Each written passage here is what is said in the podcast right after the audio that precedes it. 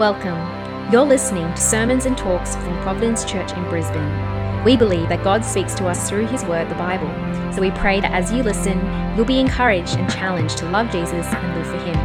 For more information about Providence Church, please visit our website www.providencechurch.com.au. Genesis chapter 17, verses 1 to 27 on page 10. The covenant of circumcision. When Abram was 99 years old, the Lord appeared to him and said, I am God Almighty. Walk before me faithfully and be blameless. Then I will make my covenant between me and you and will greatly increase your numbers. Abram fell, face down, and God said to him, As for me, this is my covenant with you. You will be the father of many nations. No longer will you be called Abram, your name will be Abraham for I have made you a father of many nations. I will make you very fruitful. I will make nations of you, and kings will come from you.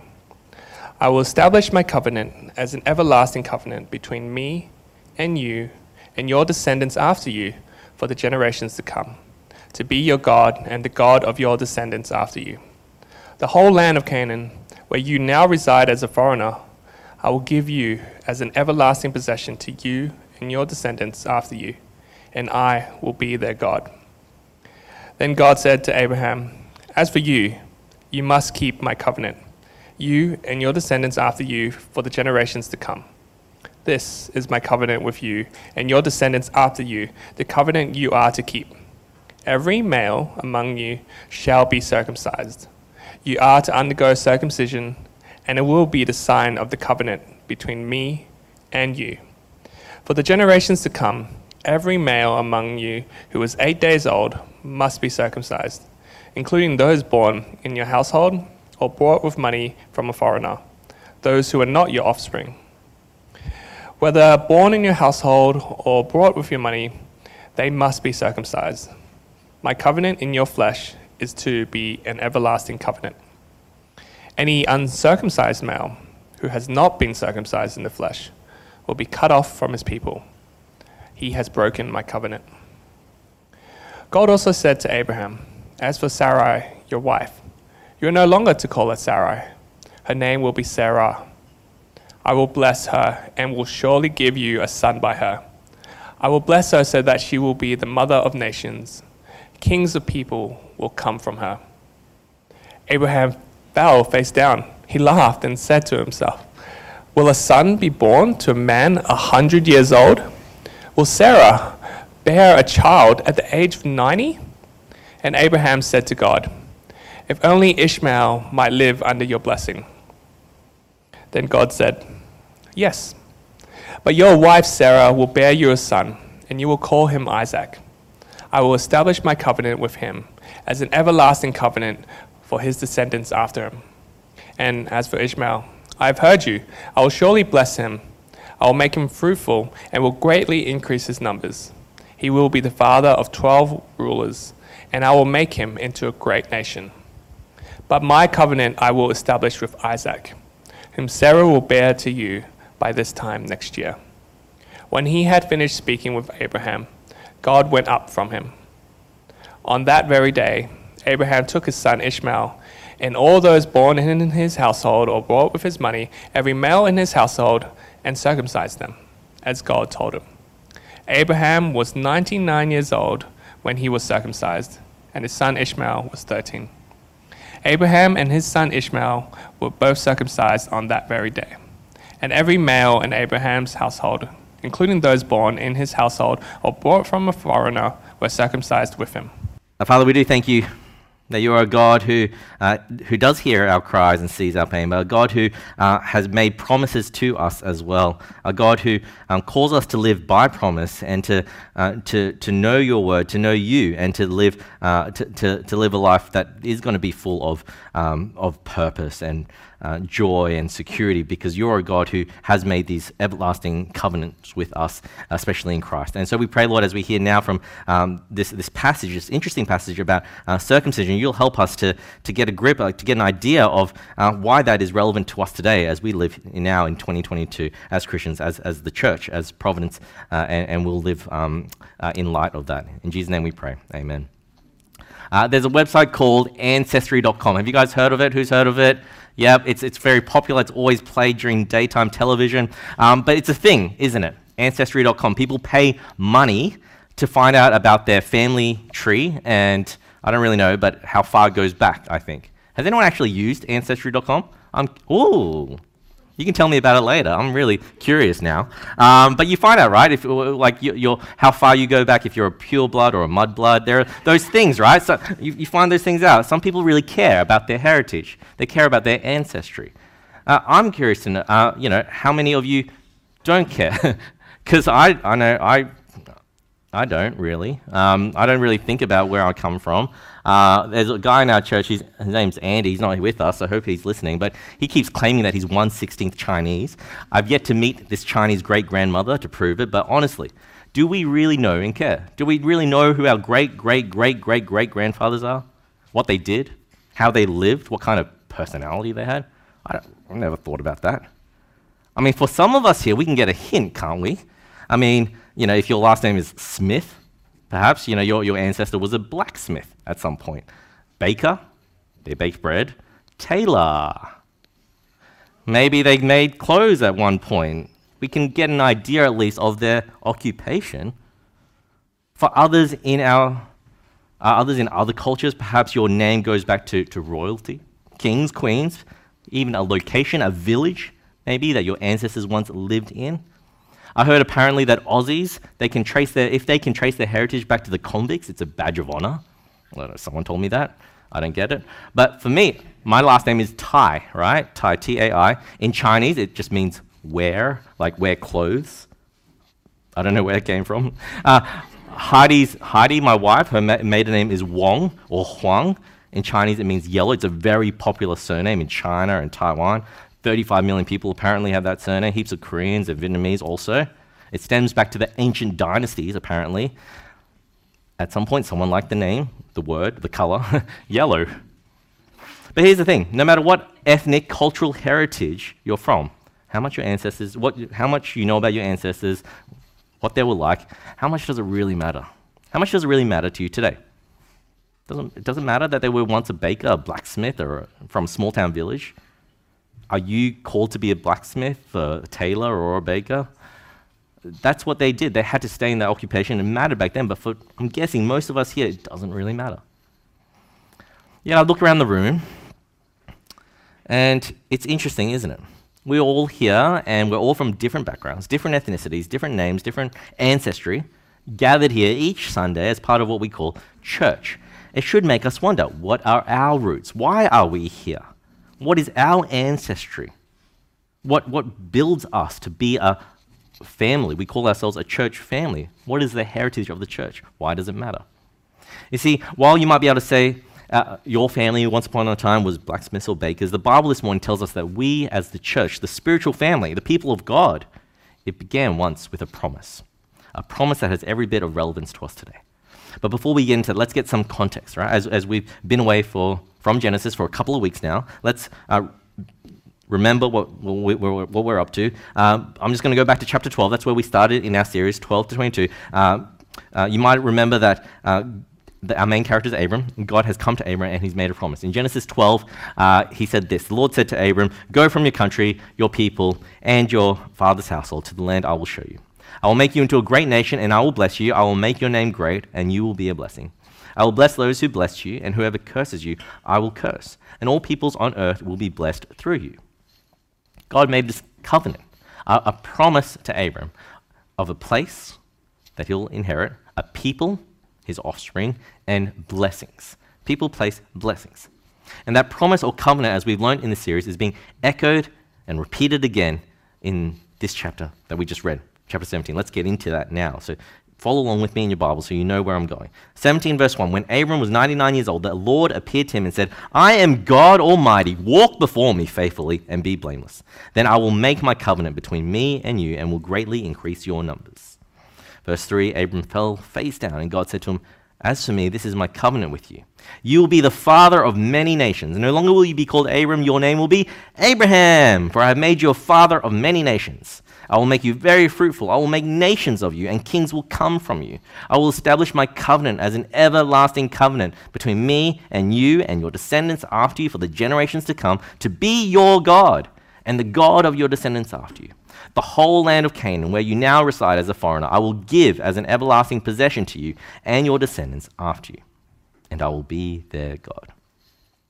Now, there seems to be a lot of repet- repetition there, right, going on with certain words. Nations, nations repeated three times, descendants three times. God is uh, emphasizing something for us here as he dialogues with Abraham. God makes these covenant promises. They will come to pass. He will make Abram a father of many nations. Abram, it means, the name means father already. Abram means father. But now it's Abraham because it means father of many, a father of a multitude. That's why it's very specific that his name gets changed because he's going to be a father of many. Uh, we all know a name so far in this series, we know a name uh, means so much in ancient cultures. God specifically wants Abram to be known as Abraham. Sarai, also later on, we discover her name gets changed to Sarah. It means princess. She'll be the mother of nations. But what stands out? What stands out in that part of the reading? What we see is God refining and revealing the magnitude and enormity of his promises to Abraham. We just read in chapter 12, he'll make Abraham into a great nation. In chapters 13 and 15 that we uh, covered, there's a covenant of how God will make Abraham's descendants as numerous as the stars. We read that in chapter 15. Sounds like a lot of descendants, doesn't it? In the last chapter 16, we heard about how uh, Abram took his wife's handmaiden Hagar to be a surrogate, and she bore the child Ishmael. But God is saying, no, not just one nation, a multitude of nations. Kings will be descended from you. It's not just one. And not only that, it'll be an everlasting, forever covenant to Abram and his descendants, that God will be their God they will be his people. The promise he makes is so significant. If we are to be the people of God, this is where it starts with this promise I will establish my covenant, this agreement with you and your descendants. I will be their God. We are a people of promise, aren't we? But what God asks of Abraham next is interesting. To recognize and identify these people of promise, he gives them an outward sign to mark them. What is that sign? Circumcision. Let's read about it. Verse 9. Then God said to Abram, As for you, you must keep my covenant, you and your descendants after you, for the generations to come. This is my covenant with you and your descendants after you, the covenant you are to keep. Every male among you shall be circumcised. You are to undergo circumcision, and it will be the sign of the covenant between me and you.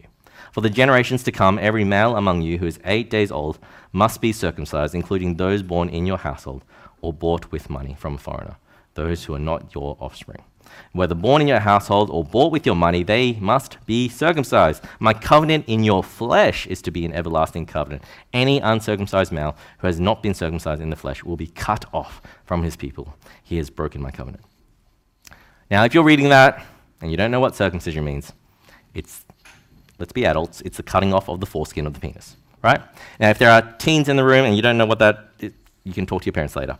But now, this isn't a new thing in ancient cultures, all right? Uh, circumcision happened. Uh, the Egyptians would circumcise boys at the coming of age, uh, Arabs as well, into manhood. That's when they got circumcised. It was a thing. But here, God requires circumcision, verse 11, to be practiced as a sign of the covenant between me and you. That's what he says. Now, think about this, and, and for, for, for babies of eight days old. Now, think about this. Abraham hasn't really had to do anything up to this point, right? We've looked at chapter 12, up to now we're at chapter 17. Abraham hasn't had to do much. In, in, in chapter 15, uh, we're told he trusted God, and that made him righteous. He had faith in God. But this whole time, Abraham hasn't made any moves. God has been making all the moves. In, fact, in chapter 15, in fact, we read about how there was a bloody covenant that was made. You know, the animals that were torn in two, and God walked through them. God made the moves. So far, he's been taking care of, hasn't he? And, and protecting Abraham and initiating with Abraham this covenant. But now he's asking Abraham, do this as a sign of the covenant. Now, signs are important, aren't they? Road signs give us direction, safety, and warning. Peace signs means you're friendly. The middle finger, uh, that means you're not friendly.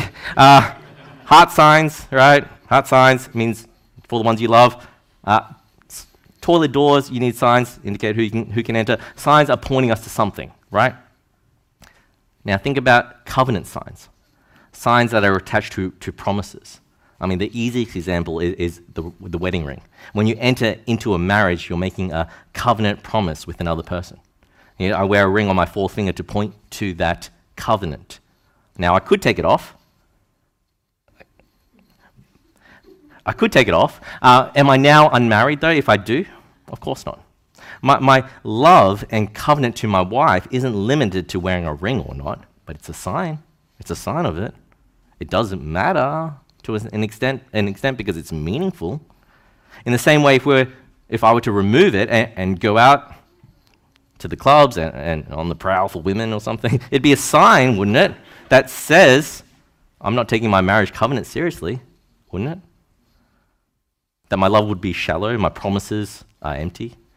Now, you see, what I'm trying to say is this what does the sign of circumcision represent? God's promises for his people that he will be their God and they will be his people. You're entering into that covenant where you want to be his people. And this, uh, this is a sign to point to that, that he is your God.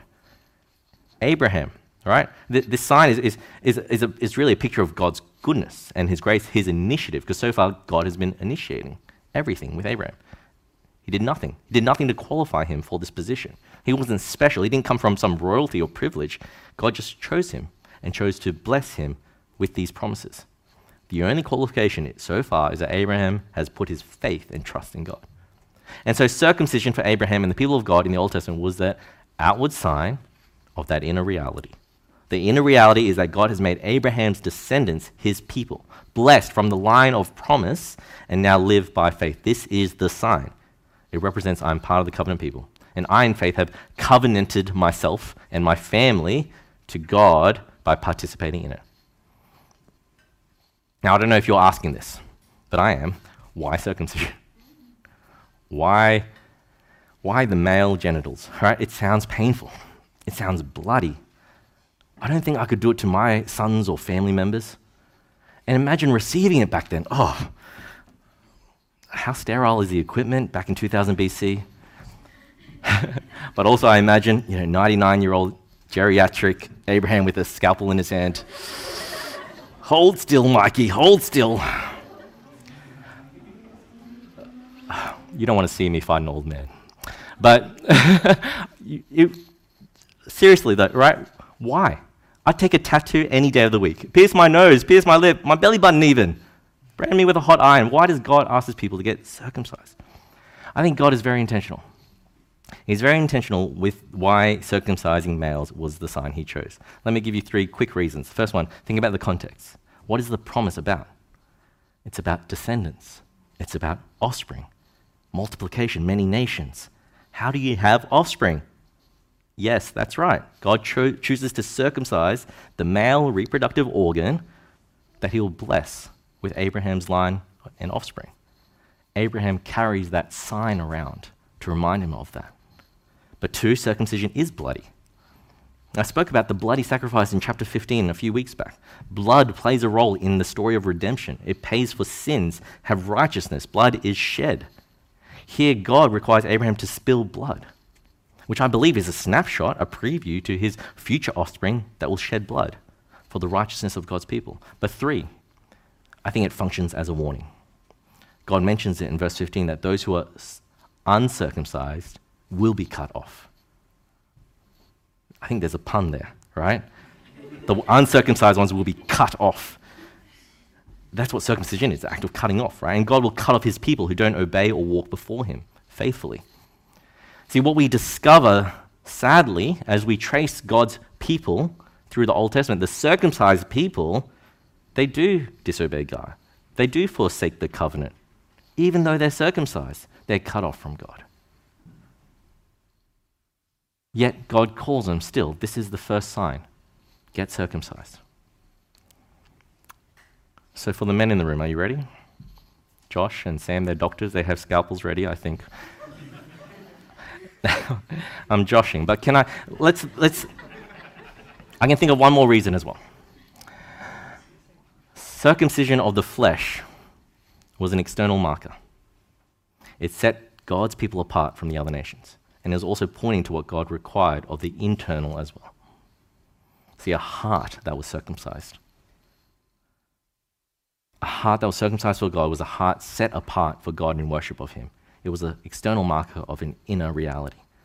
We have references later in the Bible that talk about this. Deuteronomy 30, verse 6, it says this. I've got it on the screen, I think. In Jeremiah 4, 4, it says, And the Lord your God will circumcise your heart and the heart of your offspring, so that you will love the Lord your God with all your heart, with all your soul, that you may live. God's priority was a spiritual circumcision of the heart. Jeremiah 4 4. Circumcise yourselves to the Lord, circumcise your hearts. You men of Judah, people of Jerusalem, all my wrath will break out. You go to the New Testament, Paul picks up this very idea. Paul, the apostle of Jesus, he says uh, in what do I go? Romans 2. A, a, person is not a Jew who is one only outwardly, nor a circumcision merely outward and physical, nor a person is a Jew who is one inwardly. And circumcision is a circumcision of the heart by the Spirit, not by the written code. Isn't that what God wanted of Abraham from the start? A heart of faith, of trust and love for God, set apart for Him. He says to walk blameless and, and faithfully. That's how the chapter began. God always, always, always, always intended and desired a circumcised heart. And circumcision of the flesh was designed just to be a sign that points to God's faithfulness to, to Him and His people and to us. And the transformed heart that desires and seeks to love God, that's a sign of the inner reality. See, the, the descendants, Israel, right, of the Old Testament, Israel, they were descendants of Abraham in the line of Isaac, as we hear later in chapter uh, 17. Uh, the child promised to Sarah. The practice still continues to this day. Jewish people still get, as far as I know, still get circumcised. But does that make you, does that alone make you God's people? Because the reality is, in the Old Testament, much of Israel's history was marked with disobedience and unfaithfulness. There are instances throughout the scriptures where God's people were cut off cut off from being God's people, even though they had that external identity marker. Yet there was one, wasn't there? There was one in Abraham's line of descendants, the line of Isaac, the line of promise, who came. He did walk faithfully, he was perfectly obedient. He did have a circumcised heart. His name was Jesus, a true Israelite. Jesus came to be the fulfillment of God's covenant promises. He embodied what God wanted of his people to walk faithfully and be blameless. Of course he was, because he was God in the flesh himself, who for the Jews and Gentiles like you and I, he shed his blood to bring us into a relationship with God, to make us God's people. Do you see that? It's through Christ, through faith in him, which brings us to this moment in history where we can say we are people of God, we are a family. Not through our ethnic background or the name of our ancestors, but through the faith in Christ that unites us. Paul, the apostle of Jesus, wrote about it right? In Galatians 3 26, in Christ Jesus, you are children of God through faith. And verse 29, if you belong to Christ, then you are Abraham's seed, descendants, and heirs according to the promise. Abraham was saved and brought into relation with God, not because of his circumcision, but because of his faith in God's grace. Even uh, Peter the Apostle, I don't have it on the screen, but Acts 15, you can read it later. Uh, Peter uh, argued for this. It's a very issue addressed before the council in Acts 15, where Jewish people wanted Gentiles to get circumcised. And Peter's saying, no, you don't, Gentiles don't have to get circumcised. Because it's about faith that saves us. But here's the best part Abraham did become a father to many nations, didn't he? Yes, his son Ishmael, but his son Isaac had many sons. They both had many sons and tribes and nations that came about. But, but Paul shows us more than that. Not just physical, that d- those descendants. Abraham became a spiritual father to many nations. In, uh, in, the, in the next verse, I got it. Uh, where's it from? On the screen. Romans, that's right. Romans 4:16. Therefore the promise comes by faith so that it may be by grace and may be guaranteed to all Abraham's offspring, not only to those who are of the law, Israel, but also to those who have the faith of Abraham. He is the father of us all, many nations. You know, that's why you can look around the world. There's, there's so many people representing many nations, even here at Providence. Through the faith that Abraham had in God's promises and the faith we have in the promise to us in our Messiah Jesus, we of different cultural backgrounds, languages, many nations have been grafted into God's people. Abraham truly is the father of many. But let me add one more note about our heritage. Let me add one more note what makes us uh, who we are today. You see, while, while, while I'd say most of us here aren't circumcised, not, it's not so much the circumcision of the flesh, is it? It is the circumcision of the heart. Circumcision is still necessary. Paul writes it in Colossians 2 circumcision of the heart is still necessary. Verse 11 In him you were also circumcised with a circumcision not performed by human hands. Your whole self, ruled by the flesh, was put off when you were circumcised by Christ, having been buried with him in baptism, in which you were also raised with him through your faith in the working of God who raised him from the dead. Generally, most of us, as Christians, for the Christians in the room, would say, I've been saved by Christ. But how often have you ever said, I've been circumcised by Christ? It sounds a bit off, doesn't it? The gospel, the good news of Jesus is that because of our sin, we deserve to be cut off from God. We have forsaken him. We have rejected him. We do not acknowledge him for who he is in our lives. That's what sin is, and that's what sin does. There's a relational breakdown we have from a heart that is dead and cold towards God. We deserve relationally to be cut off from God. Just like any situation where I wronged someone, if I wronged my wife or wronged a friend, they would, should cut me off. That's the penalty. Our sin, my sin, your sin, means we get cut off from God. But understand the gravity of the gospel. Understand the gravity of our sin. You know, I mean, getting cut off. I mean, that means we're getting cut off from God, the one, you know, the source of love and joy and security and peace. That's where that's found. We're cut off from that. The penalty for sin has been we're cut off from the God uh, of the universe. But the good news, the gravity of the gospel, is that through Jesus, we, we get what we don't deserve. When Jesus goes to the cross for us and we put our faith and trust in him, he takes our sin. And he becomes for me and for you and for, for, and for all of us, he becomes sin for us. He takes on our disobedience, our wretchedness, and our wickedness. He becomes an abomination before God. He takes the penalty for sin. What he's doing is, is he's experiencing the curse, really, of the covenant given to Abraham. He's the one who's cut off for us. Christ's circumcision, that's his circumcision. But what is the result? It means for you and I, we get to become God's people.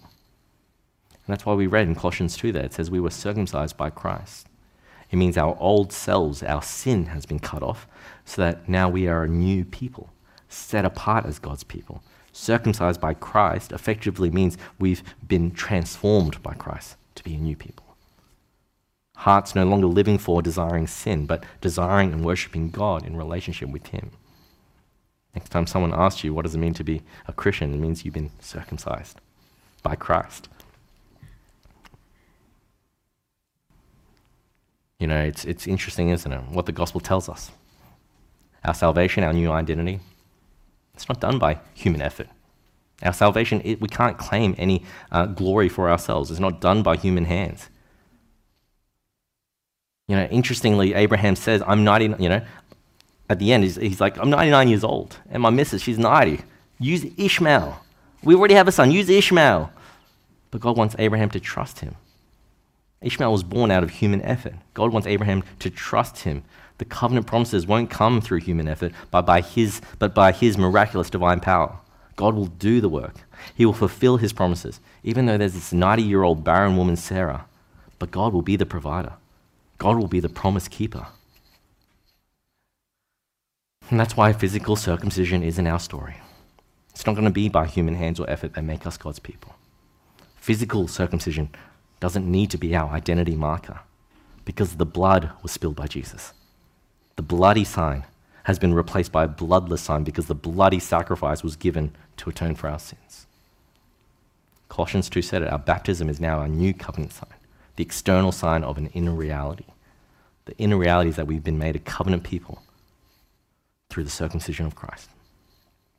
You see, the promise here that God makes is for us too. Chapter 17, verse 7, to Abraham, he makes that beautiful promise. It echoes even into our generation. I will establish my covenant as an everlasting covenant between me and you and your descendants after you for the generations to come, to be your God and the God of your descendants after you. Friends, through faith, we share in that promise.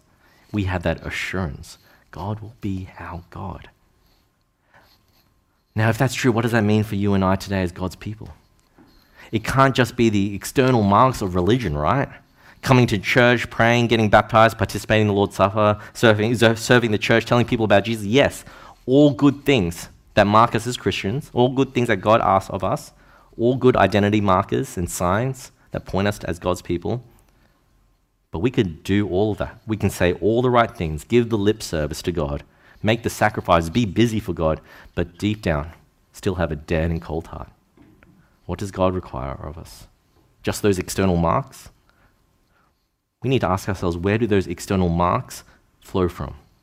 It flows from within. They must flow from a heart transformed, a heart of faith and trust in Him. Only then, if our hearts are circumcised and transformed, only then will our words be genuine and our actions authentic. I've got a quote from uh, Tim Keller, the pastor in the US. He talks about what a circumcised heart looks like. He says, A circumcised heart is when what you ought to do and what you most want to do is the same thing. Through the lens of the Christian, that means we ought to obey God and glorify his name above our own. And what you most want to do is obey God and glorify His name above your own. And when those align, that's what a transformed, circumcised heart of faith and trust in Him looks like.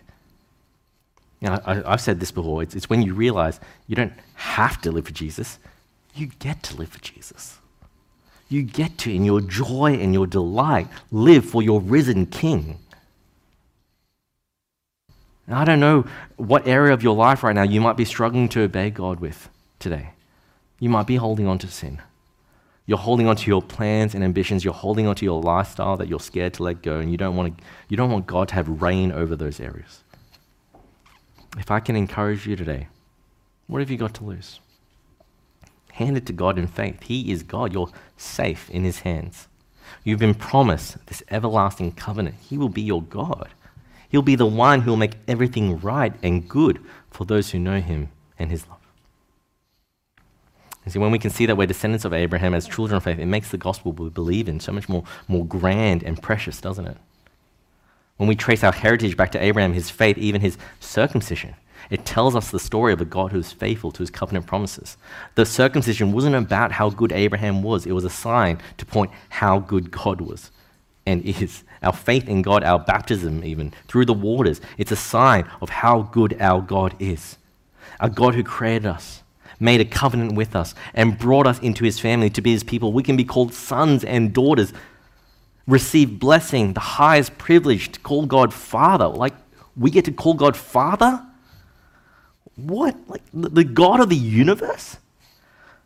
On a day like Father's Day, how good is this message to remember that? We, we, we're sons and daughters of the Father in heaven. We can run to Him we can know there's safety and security in his hands, that he's trustworthy. Why? Because he's made an everlasting covenant with us, with people here at Providence as well. He's fulfilled his promises to Abraham, and he'll bring it about, and even more, what he's promised to us in Christ. If you believe that about Jesus and for yourself, what will that transformed heart of faith look like? Stepping out of faith, living by promise, what will that mean for you? No one is asking you to get circumcised, but will you get baptized perhaps. Will you go out and make disciples? Will you invite others into this family as well? Will you daily put off sin, repent, turn to God in obedience and trust? A heart transformed knows the majesty and glory of our God.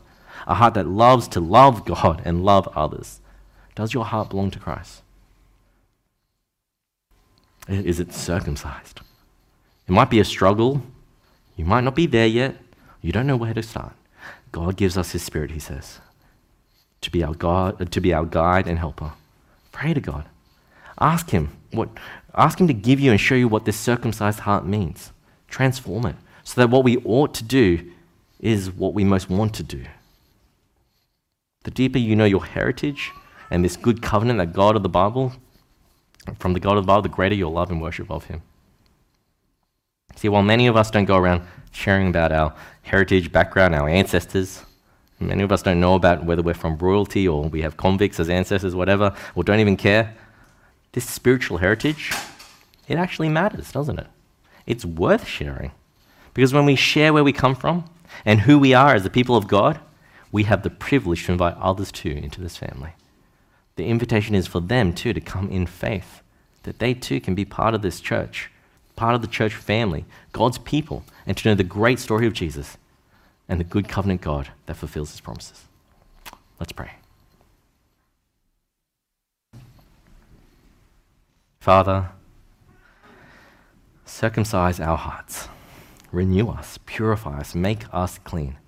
Help us to live lives of faith and trust in you because you, God, are a good God. God who is faithful, gracious, a God who invites the nations to be your people, to be part of your family. Thank you that we can be known as your church and that you've made in Christ an everlasting covenant with us by grace through faith. We pray this in Jesus' name. Amen.